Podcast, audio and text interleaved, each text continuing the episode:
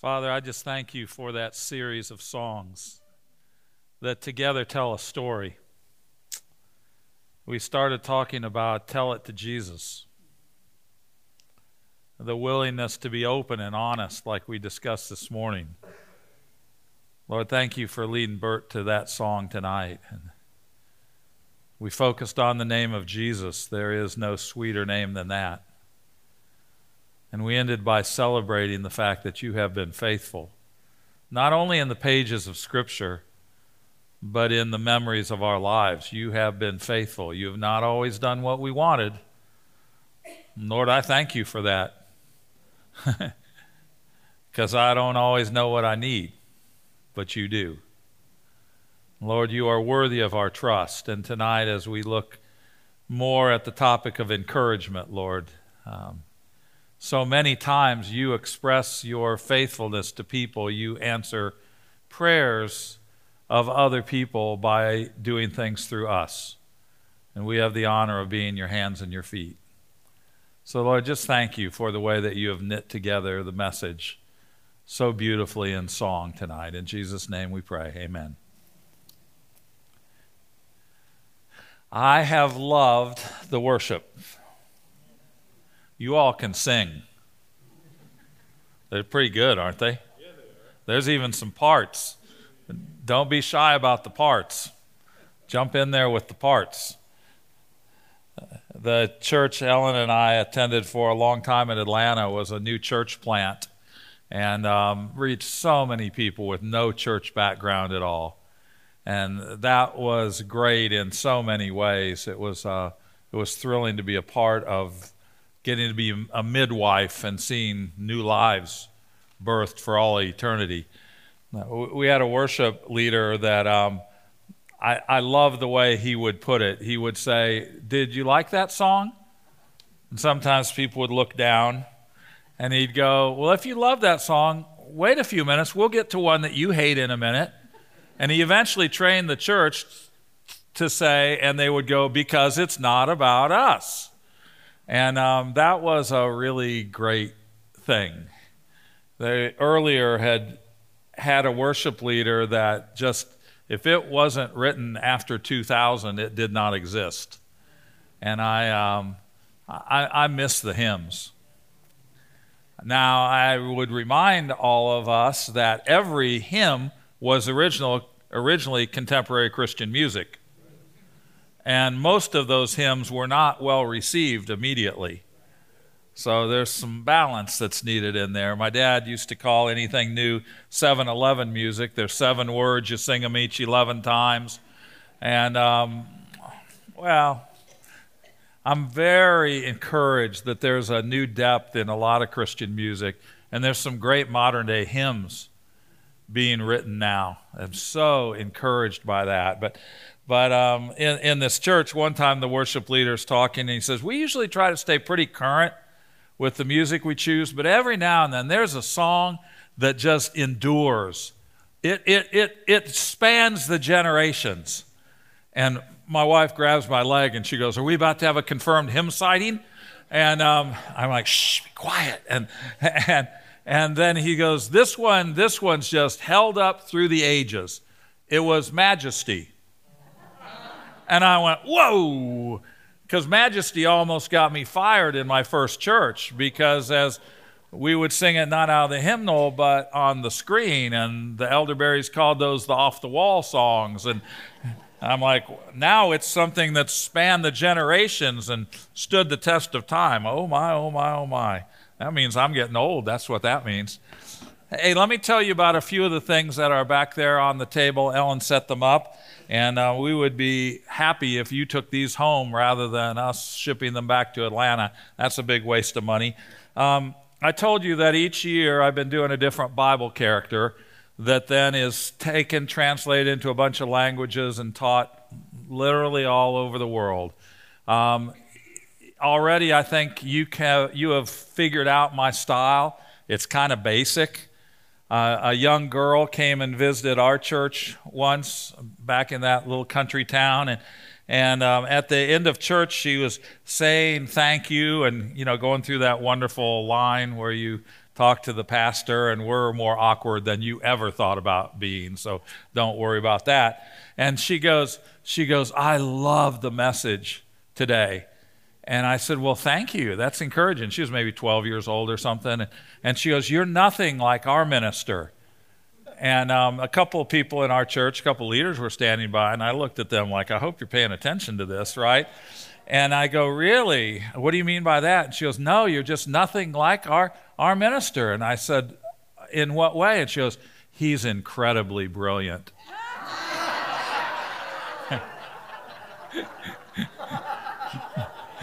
and I went, You can continue walking now. Nothing, nothing to see here, folks. our, our team says Phil's teaching is like meat and potatoes. Um, meat and potatoes. Our director in India, Satyabal, says, What is this meat and potatoes? And so they explain the concept. It's just kind of basic. That's why lots of people can take it and teach it and make it their own. It's not about me. I, never do people go, I've never heard such a great communicator.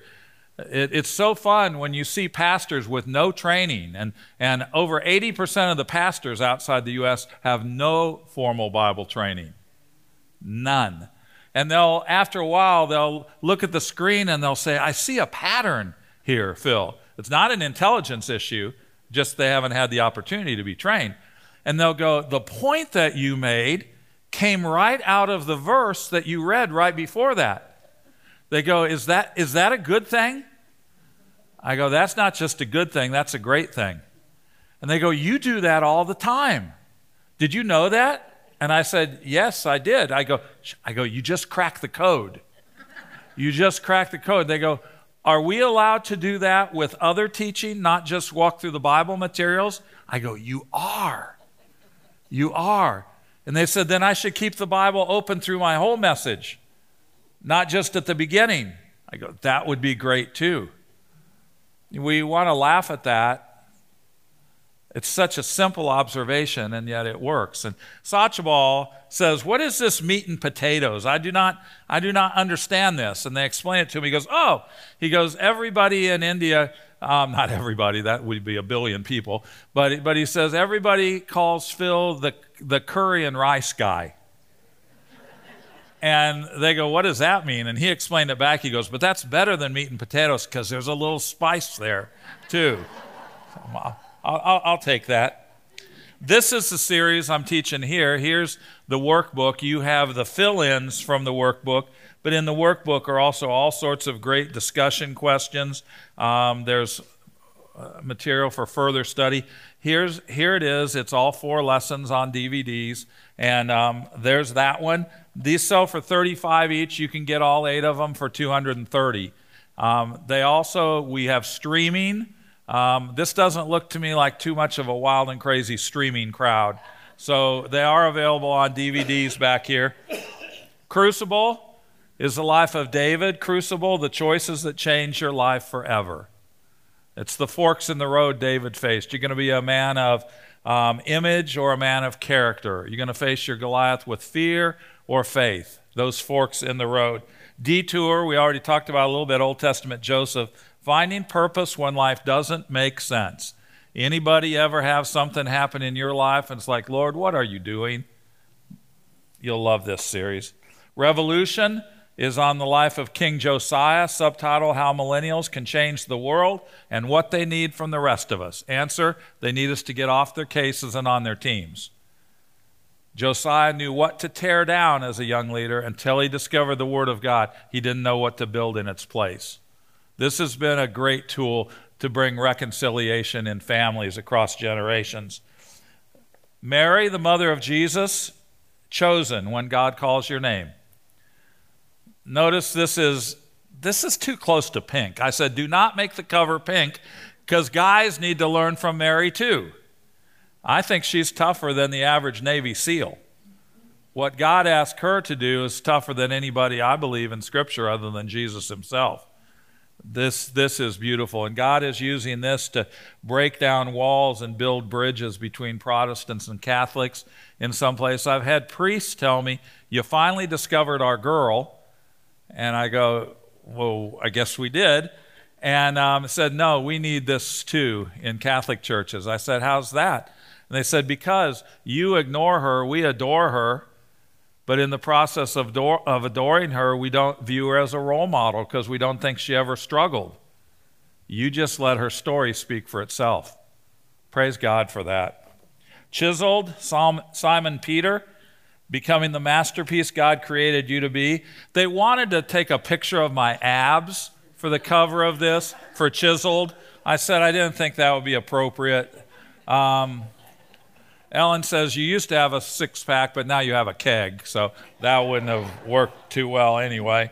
Uh, this looks at how did God transform Peter from an arrogant fisherman, you know, speak first, think later kind of guy, to a great servant leader.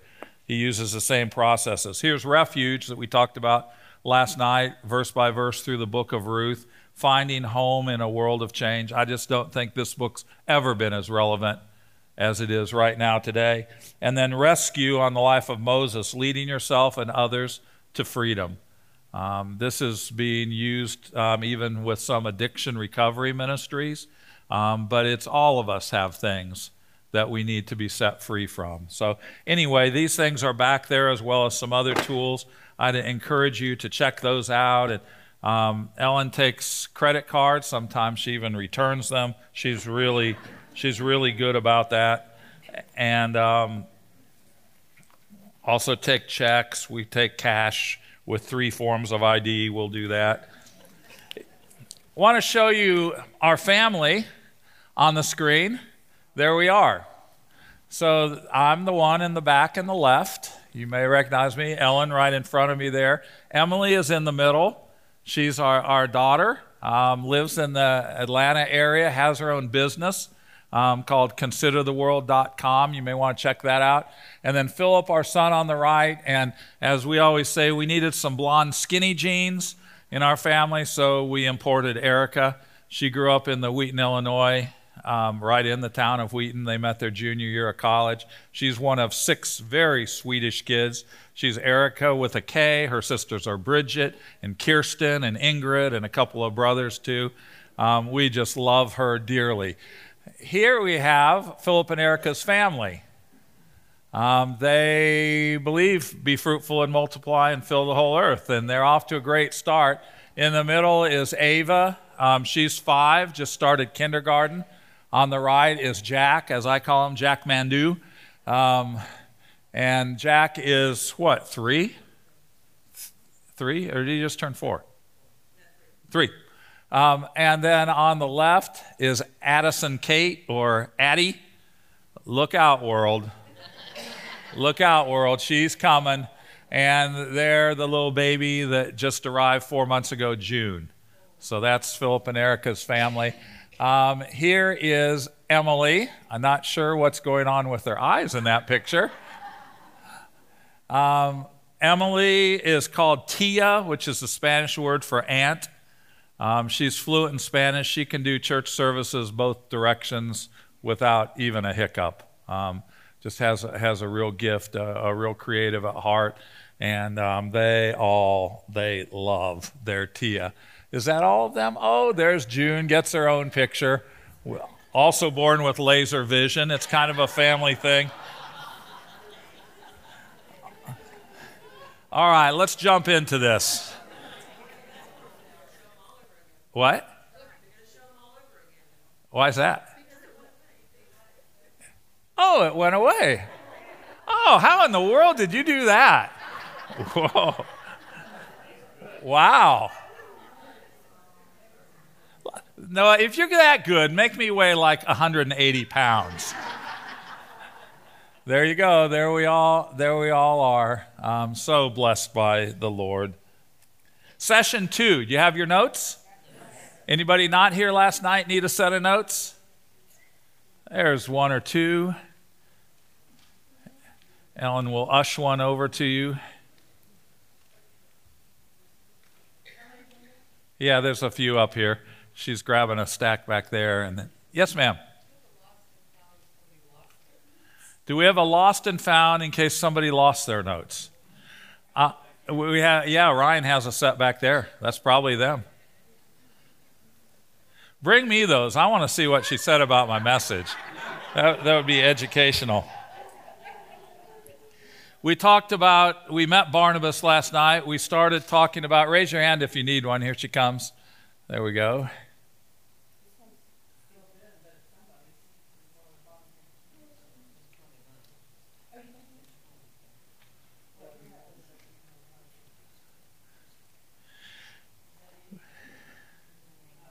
Somebody else.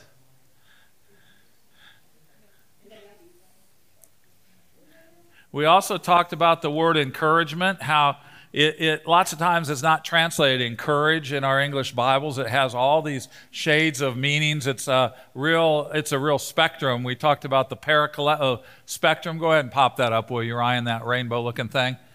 Um, the left side, more the idea of encouragement, to compliment, to comfort, to console and then the right side. And more and more of you started coming clean today and go, upon further review, I'm pretty much, I live on the right side of that. Both, both are needed. I, I heard a perfect illustration right before the session that I don't have permission to share, otherwise I would.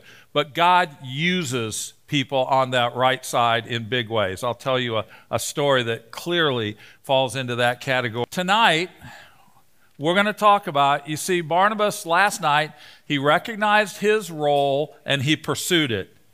He knew what he was good at it. All the other church leaders said, Yeah, your name's Joseph, but when we're with you, we feel like you do the same things the Holy Spirit does in our lives. We're going to call you the son of encouragement. Great, great name. Let's, let's pick up the story in Acts 4 32 and 33. Acts 4 32 and 33.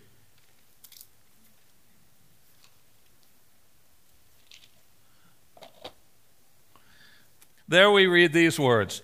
All the believers were one in heart and mind. Where are we talking about? We're talking about after the day of Pentecost. Remember, people from all over the empire have come to Jerusalem to celebrate Pentecost. Simon Peter gets up, courageously presents the gospel. The Bible says thousands were added to the church in one day, and they don't want to go home. They don't want to just go, oh, the Messiah came. Good to know. We've been hoping for him for hundreds of years. They wanted to know more, and so they extended their trips. All the believers were one in heart and mind. No one claimed that any of their possessions was their own, but they shared everything they had. With great power, the apostles continued to testify to the resurrection of the Lord Jesus. My first international trip I mentioned last night was to Ukraine, and many people still wearing their, their communist medals at that point. And there was an argument that broke out. I'll, I'll, call it an argument. It was actually in the administrators track. These were all school administrators. And the elementary ed teachers, they would get on the floor and draw with colored markers and crayons that we had brought with us. The high school people would pick one colored marker and draw with that. And the administrators would not get out of their seats and they would take their tiny little black pens and draw charts about that big. They were very, very different. And one of the administrators said, um, You come from a capitalist country, and capitalism is sin. Even the Bible says capitalism is sin. And my first thought was, and that's not why I came to Ukraine to argue about our political systems. And before I could even respond, my translator says, That's not true. And I just kind of faded into the background and listened to them talk, and it was going back and forth, hot and heavy in Russian. But she would speak to me occasionally. To my knowledge, I don't believe this translator had pla- placed her faith in Jesus Christ yet. Later on, she did. But she's like arguing with this administrator, and, and she said, he actually used this verse. How he knew this verse, I don't know. Everyone had everything in common. Even the Bible says communism is right and capitalism is wrong. And she focused on how she knew to do this. I don't know. She focused on the next verses. Go ahead to the next slide. And God's grace was so powerfully at work in them that were, there were no needy persons among them. For from time to time, those who owned land or houses sold them, brought the money from the sales, and put it at the apostles' feet, and it was distributed to anyone who had need. And she said to the administrator, This proves communism doesn't work because they owned land, they had things that they could sell, and it's better when it's voluntary on a personal basis and not everything belongs to the government. She turns to me and she goes, Isn't that right, Phil? And Phil wasn't there for that. But I've never forgotten that conversation. I've never forgotten that. Verses 36 and 37 come next. We get an example of somebody who made a sacrificial gift like this. Joseph, a Levite from Cyprus, whom the apostles called Barnabas, which means son of encouragement, sold a field he owned and brought the money and put it at the apostles' feet. Here's the bottom line tonight it's not a complicated talk. Barnabas recognized a need and met it. Say that with me. Barnabas recognized a need and met it. I know you can read. Now close your eyes and do it by memory. Barnabas. Wonderful. Wonderful. We're talking tonight about the idea of generosity. There's a man from Michigan, by the way. Some, some of you may know him. Um, he went to glory a couple years ago. I had the joy of leading his funeral with Joe Stowell. Um, his name's Paul Johnson from the Detroit area. You know him? Yeah, real estate developer. Um, was chairman of Walk Thru the Bible's board for the, our first 25 years of our history. Was chairman of Moody Bible Institute's board. Um, he led um, Christian Businessmen's ministry for years and years. Just one of those really gifted, really godly leaders. More than anything else, I think Paul is known for his generosity.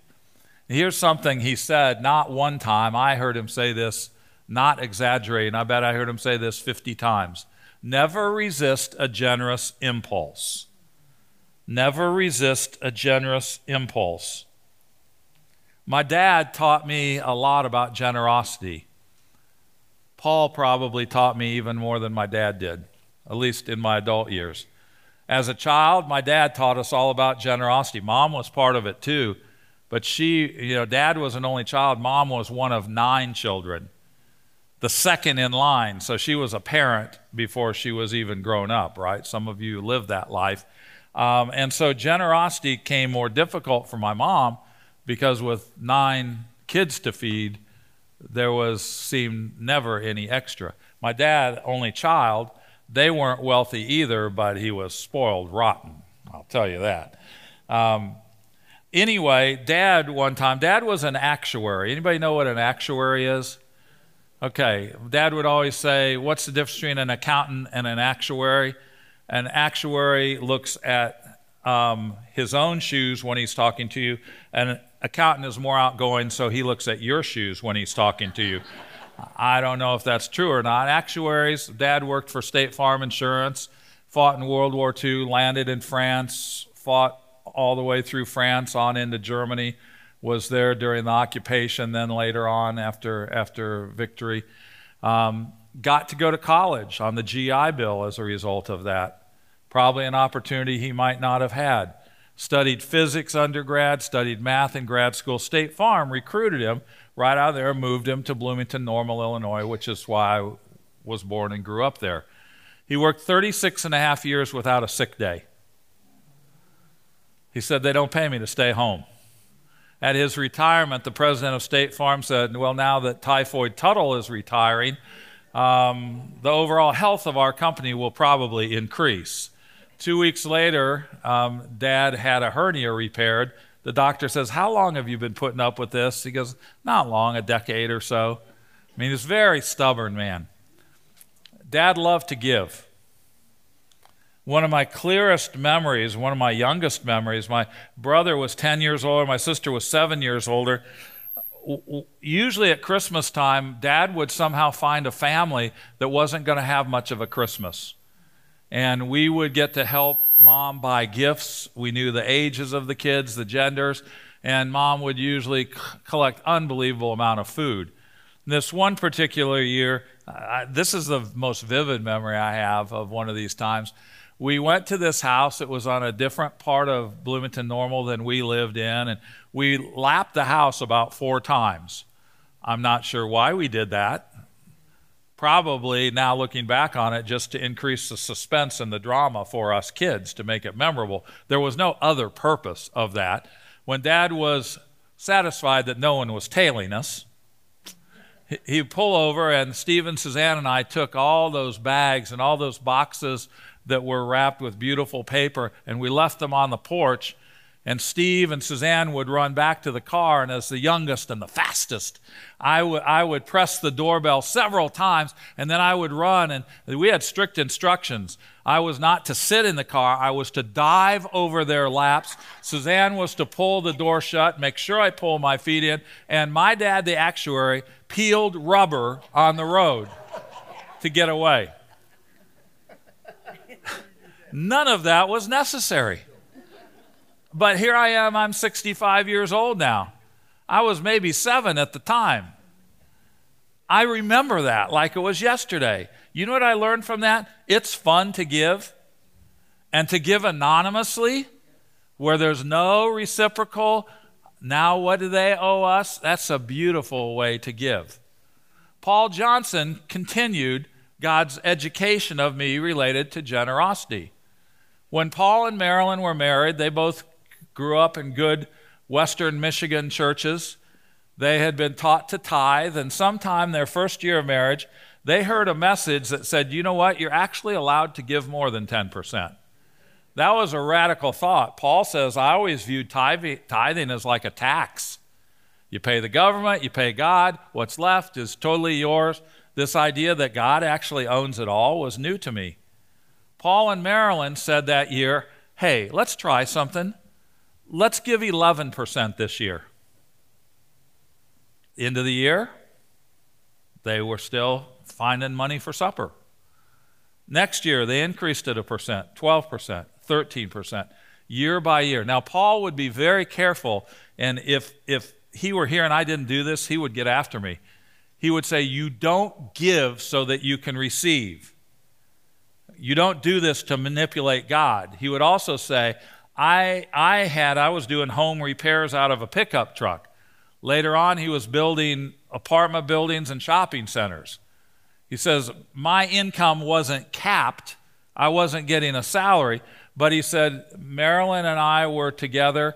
Um, I believe they were married 60 years. He says, Every year we increased our giving by at least a percent a year.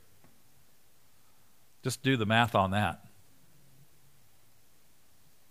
It's amazing. Never resist a generous impulse. Now, let's be careful with that one. Every need is not a call, is it? I mean, we're not wealthy people, Ellen and me, but whoever delivers the mail thinks we are. If we just responded even to half the things that come in the mail, we'd be out of money in three months. A need is not a call. Uh, a friend of mine is preaching this series in his church now, and I, I listened to his message from Sunday. He was in, in session two, and he says, That's like, that's like you're going through Starbucks and you get up to the front to pay, and they say, Hey, the person in front of you paid for you. Do you want to pay it forward? And you glance in your rearview mirror, and there's a van back there with more teenagers than you've ever seen in your life in one vehicle and you're like, ah, I don't want to break the string. Okay, that's not a generous impulse. That's giving out of obligation. And I'm like, what'd you do, Mike? What'd you do? He won't tell me what he did. you know the difference. That prompting. That prompting that says, this is something I think God wants me to be involved with. Paul says, and he's right, if, if you wait, if you go, let me, let me think about that. I'm not talking about a big decision of a big amount. I'm talking about those spontaneous opportunities. That impulse always goes away, doesn't it? And especially if we go, yeah, yeah, yeah, I hope somebody does something. I've never pastored a church yet where somebody was named somebody. Interesting. Well, let's keep going. There are four types of needs the first one is just illustrated in this passage right here it's financial needs. Financial needs. Barnabas says, all right, here's all these people from all over the empire. They came thinking they were just here for the feast. Now they've stayed on. You didn't go to an ATM and go, let me get out a 100 drachma, right? If, if there were hotels, they were usually places of um, questionable morality. They were um, not affordable to the average person. So, what happened? People took these traveling believers into their homes. They, they managed to come up with things. Some people, like Barnabas, he's not the only one, sold land.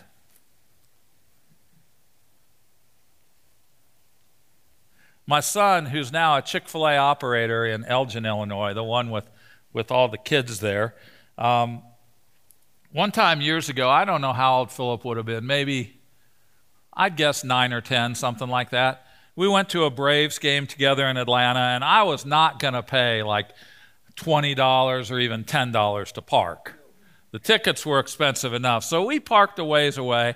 We walked, I don't know, maybe a half mile in. That was fine before the game.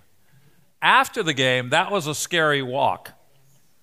We're walking along the streets. There's a, a, lot of people begging. I still remember we went through this one underpass, and there were probably 10, 12 people lined up begging, and it, it was it, it was a tragic sight. And I had told Philip, I go, you hang on to my hand. And I we got through this underpass, and I realized I didn't have his hand.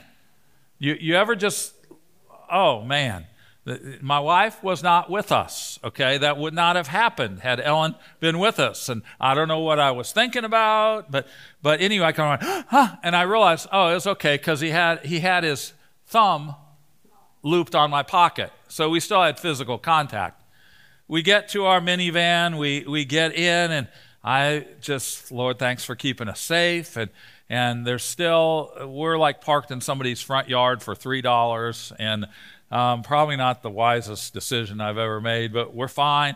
And um, just as I'm starting the engine, Philip goes, Hey, Dad, did you see that one guy under the bridge that didn't have any legs? And I go, Yeah, I did. And he goes, Do you think he was born that way? Or do you think that happened in an accident or a war or something? I said, I, I really don't know. And he goes, Dad, that would be really hard. Remember when I had a sore knee a couple years ago and missed some ball games? I go, yeah. He goes, that would be way harder than just having a sore knee, wouldn't it?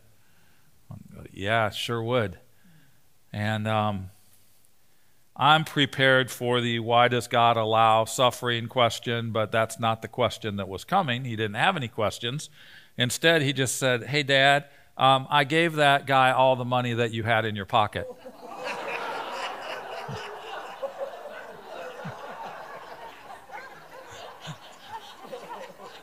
I love his heart.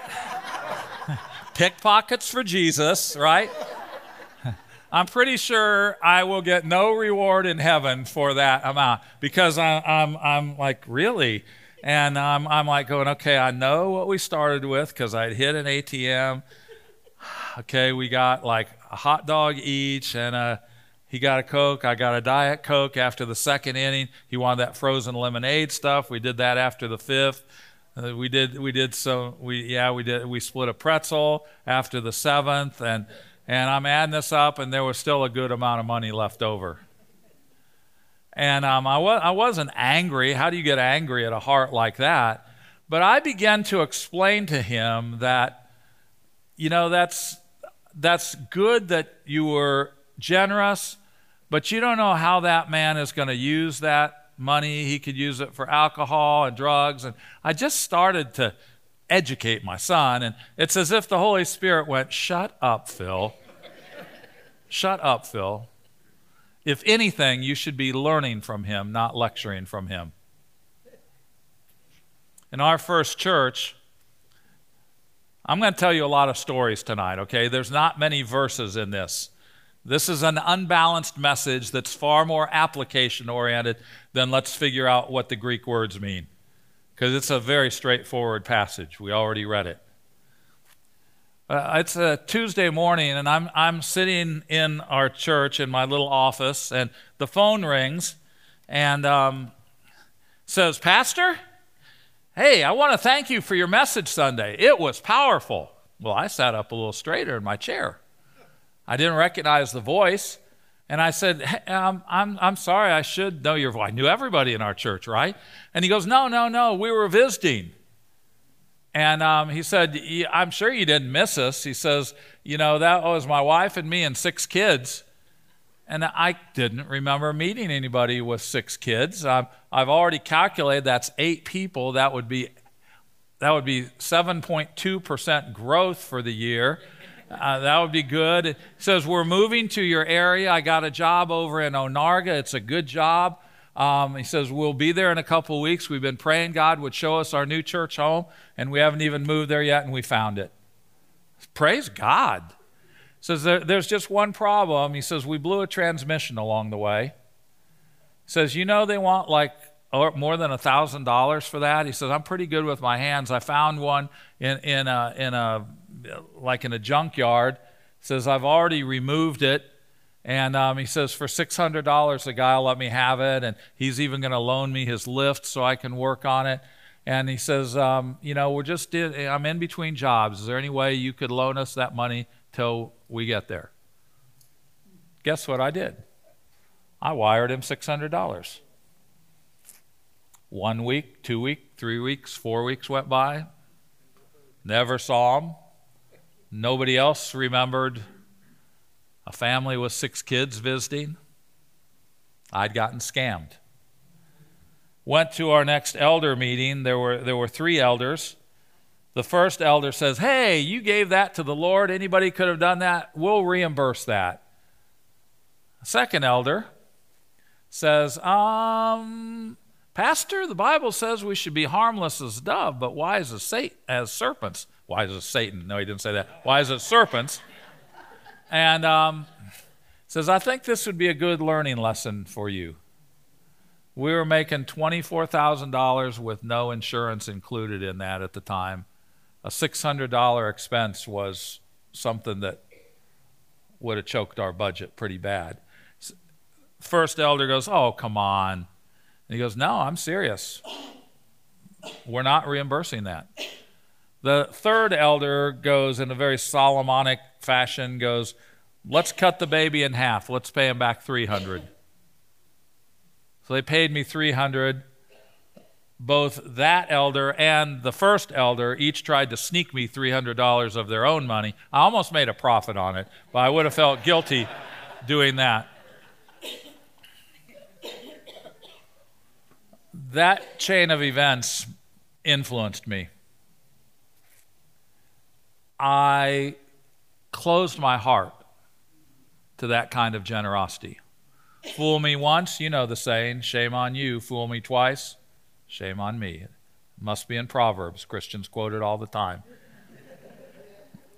A couple of years after that, Ellen and I came home from running some errands we pulled into our driveway. Again, remember, this is a town of 850 people.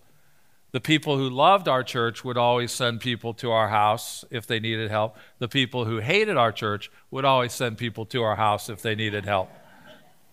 And there's this guy there, and he's got on kind of a flannel shirt, and, and I mean, he's, he's a pretty big guy, pretty, pretty muscular. And I said, Hun, stay here. Let me talk to this guy. And he says, Hey, he says, I just got out of prison in Joliet and um, I knew that prison. And um, he said, um, I've got a job out in Arizona. I've served my sentence. I'm starting my life over. And he says, um, I need to get to Champaign, Urbana, to catch a bus out to Arizona. And he said, um, Could you get me to Champaign, Urbana, and maybe, you know, maybe even a little help for the bus fare? And I thought, Here we go again. Do you have six kids? Don't need a transmission. I mean, those were my bubble thoughts. And I, I said, I'll tell you what, Ellen and I need to go make two visits on people, um, with people.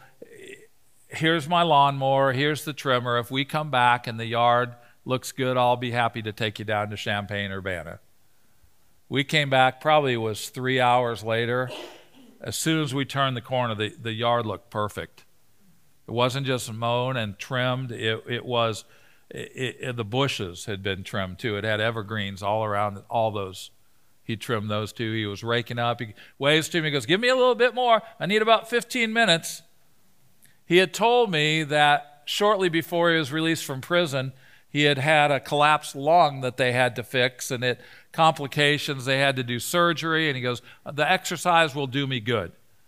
Well, so here we are. We're back. He's gotten rid of his flannel shirt. He's got on like a white T-shirt, and he turns around to go throw some stuff in a, in a trash bag, and there's a huge L-shaped blood stain on the back of his T-shirt.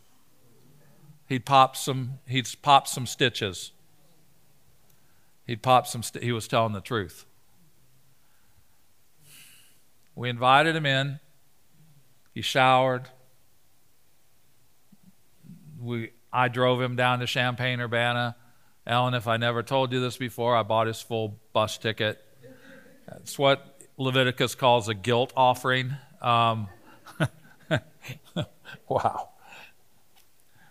The whole way home, God and I had a conversation, and we made a deal that I would rather someday have the Lord say, um, boy, sometimes you let your heart get ahead of your head, Phil. You, you, you did get scammed a couple of times. I would rather have that conversation than God say, I sent people your way who needed help. Why did you harden your heart? Those weren't your resources anyway, those were mine.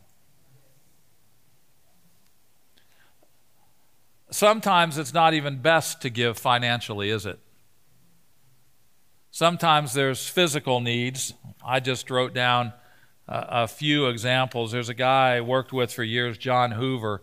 He really built Walk Thru the Bible International. Um, went to glory on it at age 47, 6'6, 180 pounds, good shape, just dropped over and was dead before he hit the ground. I still don't understand. There's no logic in any of that. But John, one day, I'd been at Walk Thru the Bible maybe a year, and John goes, Hey, I need you for a dangerous mission. I said, All right. Am I going to Ukraine again? What, where are we going here? And he goes, No. He goes, he goes, Get your keys. I need you to run me down to the, to the garage down a couple blocks from our office. I said, What do you, oh, is your car down there? He goes, No.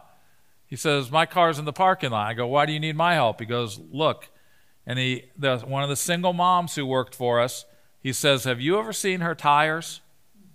They're not safe. They're not safe. I, I'm, I'm sure she hasn't replaced them because money's just tight. He goes, I'm going to buy her a couple of tires. He goes, I'll drive her car down. You drive me back in your car. I'll keep her keys at the end of the day. Then we'll go back. We'll get her car. We'll bring it back. I'll page her on the speaker to my office. You sneak her keys back in the drawer. She'll never know about it. We got there. The guy who was he was a good, trustworthy mechanic. He goes, "Which two tires do you want me to replace?" He said the two bad ones. He goes, "As I said, which two of the four terrible ones?" And I said, "Hey, John, let me go halvesies with you." He goes, "No, this is our turn this time." Diane and I prayed about this. This is ours. You you can do something later. That was a yes, it was financial, but it was a it was a, a physical gift that was given. Um, was in a church one time teaching, and um, there was all this activity out in the parking lot on Saturday when I got there. I was going to be speaking on Sunday. I mean, there must have been 50 men and women out there, and then all these cars started coming. And they had a deal that for any widows or single moms or, or even others w- with need, they would do all their car work free once a month in the church parking lot. I, I asked some of those, it was mostly guys doing the work, not all guys. Some women were really big help too, a lot better with cars than I am. But I happened to ask a couple of guys, and they go, This is the first time the church has ever asked me to do something that I'm good at. That's, that's just beautiful, isn't it?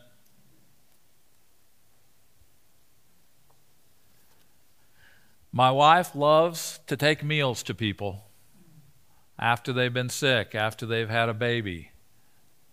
Her too? I'll give you my address. Okay. I got a sore throat. I'm in James, room four. Um, anyway, we, we have a joke about this because I, I preached a sermon once Whoa. I preached a sermon once on uh, the meaning of the word holy. It means set apart for a specific purpose. And I, um, I didn't have a good illustration for that, so God provided it. I came home from work one night and I smelled lasagna. And um, I'm smart enough to go, why don't you cook like my mom cooks? But my mom's lasagna really was something special. And Ellen learned that recipe. And uh, man, it was good. I just, and there it was, one of those, what are they, like 13 by 9 or however big those pans are. And I had just very quietly gotten a fork out of the drawer. I made zero noise. Ellen was not in the room. And all of a sudden, I hear a voice from the other room go, Thou shalt not.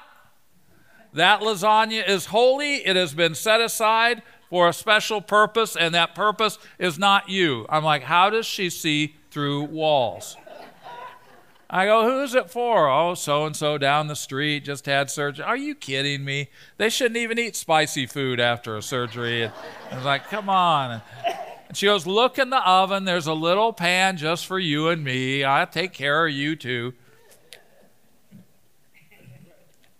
That's what the word holy means set aside for a special purpose. Emotional needs. Emotional needs. Wow.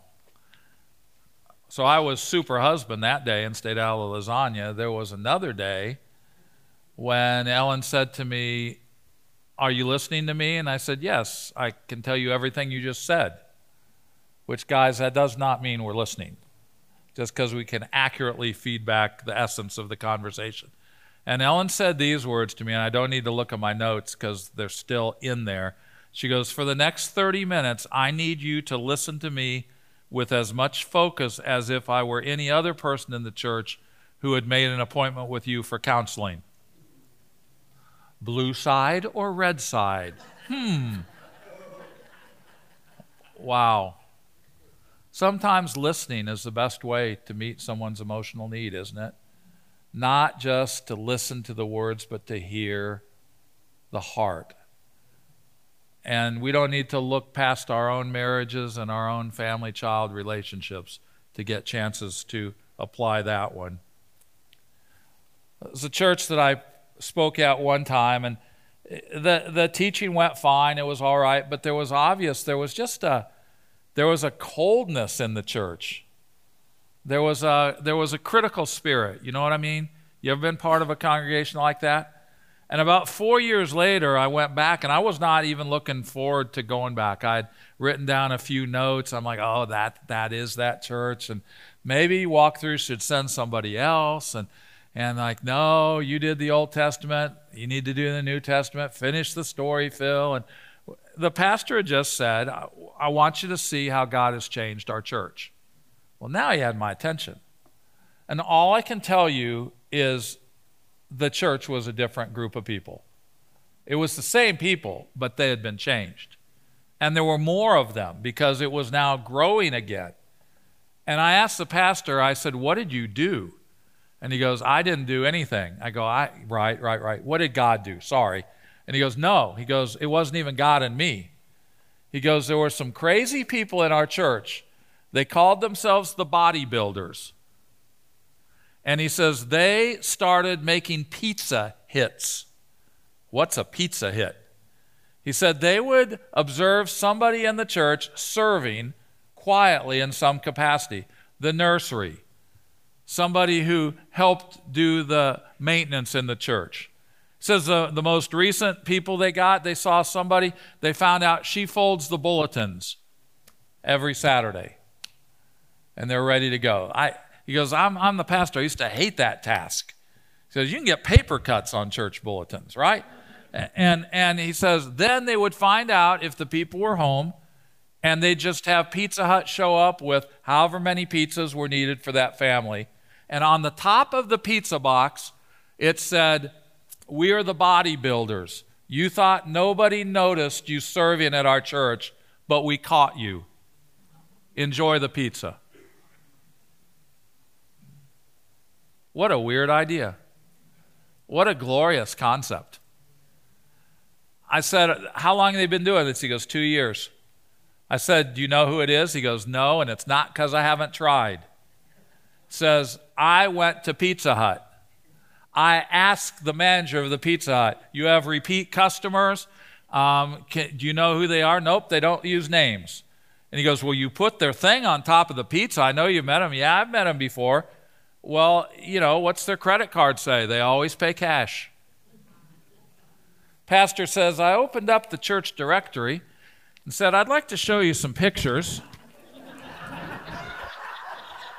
this is a true story, non embellished by me. Manager of the Pizza Hut says, Nope, they've warned us. They ever get busted, all this business goes to Domino's. My lips are sealed. Question How many people in your church, not, you don't have to send pizzas, but with that mindset, do you think it would take to change the temperature in your church? Answer is very, very few. I, I saw it happen. Of course, spiritual needs, the ultimate expression of that is sharing the gospel, is it not? And don't buy into the thinking that says, well, I don't have the gift of evangelism. Neither do I. But there's people in my sphere of influence that God's created opportunities for me to share with. And I need to look for those opportunities, and so do you. To simply pray with someone, I worked with a guy for years. He did this every time we were at lunch. He was a retired Navy captain, then came to work for Walk Thru the Bible. And he would just, as as just sincerely as possible say to the server, "Hey, we're going to be we're going to be giving thanks for our meal after after you bring it. Is there anything going on in your life we can pray about?" I said, "Jim, how many times do people are they okay with that?" He says, "I've never yet had anybody say no." Ellen and I have done it a few times, not enough times, but a few times. We've never had anybody say no. We've had people who say, um, I can't really think of anything right now. And about half of those times, toward the end of the meal, the person will come back and say, Hey, um, were you really serious about that? Because I'm in a relationship that's really unhealthy. I think I need to get out of it, but I'm afraid to do that. Hey, this is my second job. My main job is this, plus I'm trying to go, I want to go to nursing school. Could you pray that God they'll sometimes go that your God opens the door for that. One of the things Ellen does so well is when she writes cards to people, she doesn't just write the scripture reference, because that's assuming a lot. She takes the extra three minutes that it takes to actually write out the verse, right? There's all kinds of needs Walk Thru the Bible, when we went through COVID, we had just launched a three year vision to double our ministry from 2 million people to 4 million people a year. Do you think we wrote a global pandemic into that plan? Answer no, we did not. Our board said, well, I guess you're off the hook. Nobody in their right mind thinks that's possible now. You want to change it to five years or eight years? What do you want to do? And we said, No, we really think we heard from God. And they go, Are you, are you sure about that? And we said, Yeah, it was affirmed by you as a board, affirmed it. Our global leaders affirmed it. Our staff just went, Let's go, let's go, let's go. Said, All right, all right, but we think that's kind of crazy. We said, It's just crazy enough that it's going to have to be God. We missed our goal in that three years it was 99.68% of doubling. You think we weren't looking in the couch cushions for every extra person we could find that we accidentally well, how many of those people we taught were pregnant? Life begins at conception, I believe. Let's add. we didn't doctor the numbers. We just said we're going to call 98.968% a win. You know why that was possible? It was possible because some people did exactly what Barnabas had done. We were doing no events in churches. Your church, probably like ours, just struggling to keep their doors open, right? trying to figure out virtual ministry for many of you. They sure weren't having Walk Thru the Bible in for extra things. That income stream totally dried up. And it's been, it's still, it's just now really getting going again. So many people stepped up. There, there was one family, were very generous givers. They always gave in December. In June that year, we got their check. We said, That's great. They said, Phil, why don't you call them, make sure that, you know, they know we appreciate their gift. And I said, Thank you for giving early. And the lady goes, Oh, that's not early. We're going to double up this year. You'll get another check like that in December. I could tell you stories like that until midnight because they sensed this is a limited time opportunity. People are we didn't we didn't double in spite of COVID. In some ways, we doubled because of COVID. Because people lost confidence in science, technology, governments. It's the Word of God that has the answers. We're seeing the same thing in Ukraine right now. Churches are packed in Ukraine. We just a month ago got access to the public schools in Ukraine to teach OT and NT live. Why? Because of the war. Sometimes, sometimes it's such a significant moment in time that a special gift is called for, right? Don't resist that generous impulse when God prompts your hearts. We have here a couple of things. It says, if you find it easy to be spontaneous, but struggle with being strategic, that would be me. Um, you might want to read When Helping Hurts. Our daughter is on the board of a children's home in Guatemala called Casa Bernabe, House of Barnabas, coincidentally. Um, they've had to educate their groups who come from the U.S. You know what? Most of the groups that come down, they want to do, they want to camp out in the baby house and they want to hold babies about 18 hours, 20 hours a day. It's a beautiful thing, makes perfect sense to us. There may not be a group the next week.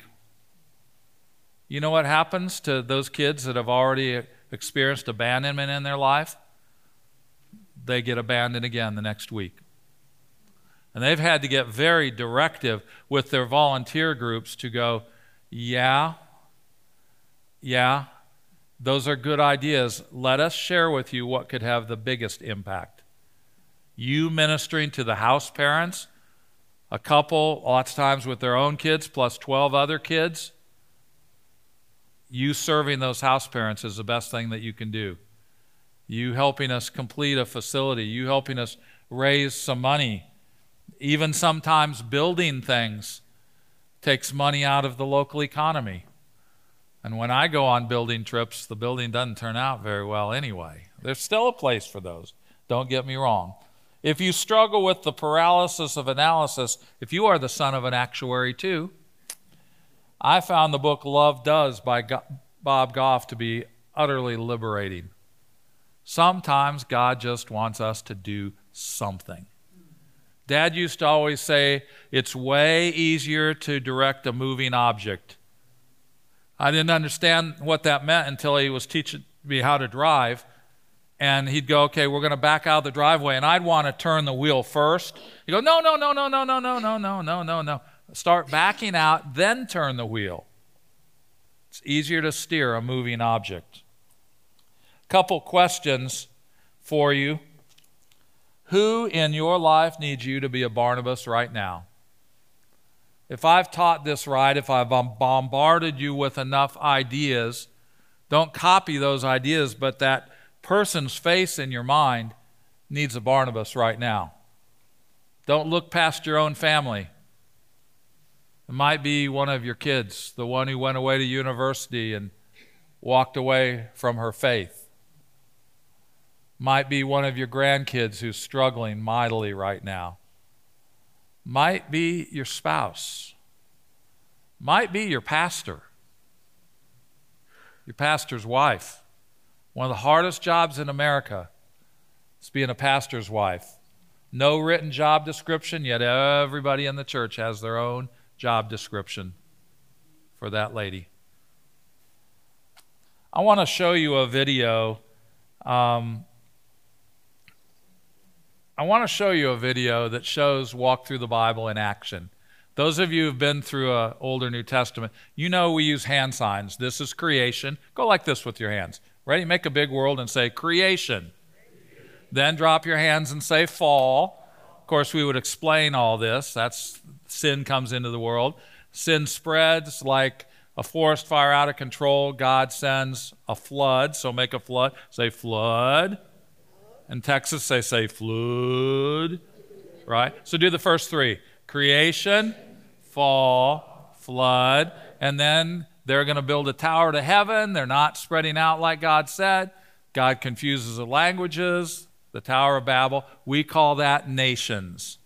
Nation. You just learned the first 11 chapters of Genesis. Try it without me. Go for it. Ready?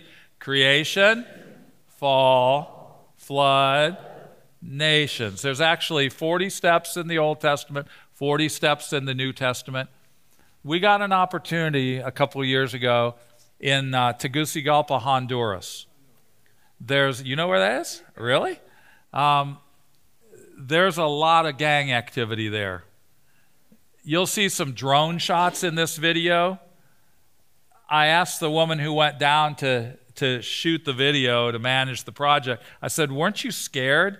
You were in a couple of very rough areas. She goes, No, they took good care of us. She goes, The only day I was scared, we were going to do the drone shots, and they said, There's three gangs that we need to call because the police use drones for surveillance, and that drone won't be in the sky 30 seconds if we don't get permission from the gangs to fly the drones. And she goes, They'll give you that permission? They go, Yeah, all of their kids of the gang leaders are all in our programs here. She goes, Are you kidding me? She goes, Hey, gang leaders want a better future for their kids, too. Lord, I pray for those faces that we saw in our mind's eye tonight, that, Lord, you would show us not just who needs a Barnabas, but show us what's one tangible step that we can take in the next week to share the love of Jesus Christ with our family members, with our, with our friends, with the folks at our churches, with our coworkers, Lord. I just, I just thank you that he responded, and especially the next two nights as we dive deep into his life and see the real impact that he had on individuals and groups, Lord. I just can't wait to see what you're going to teach us. In Jesus' name, amen.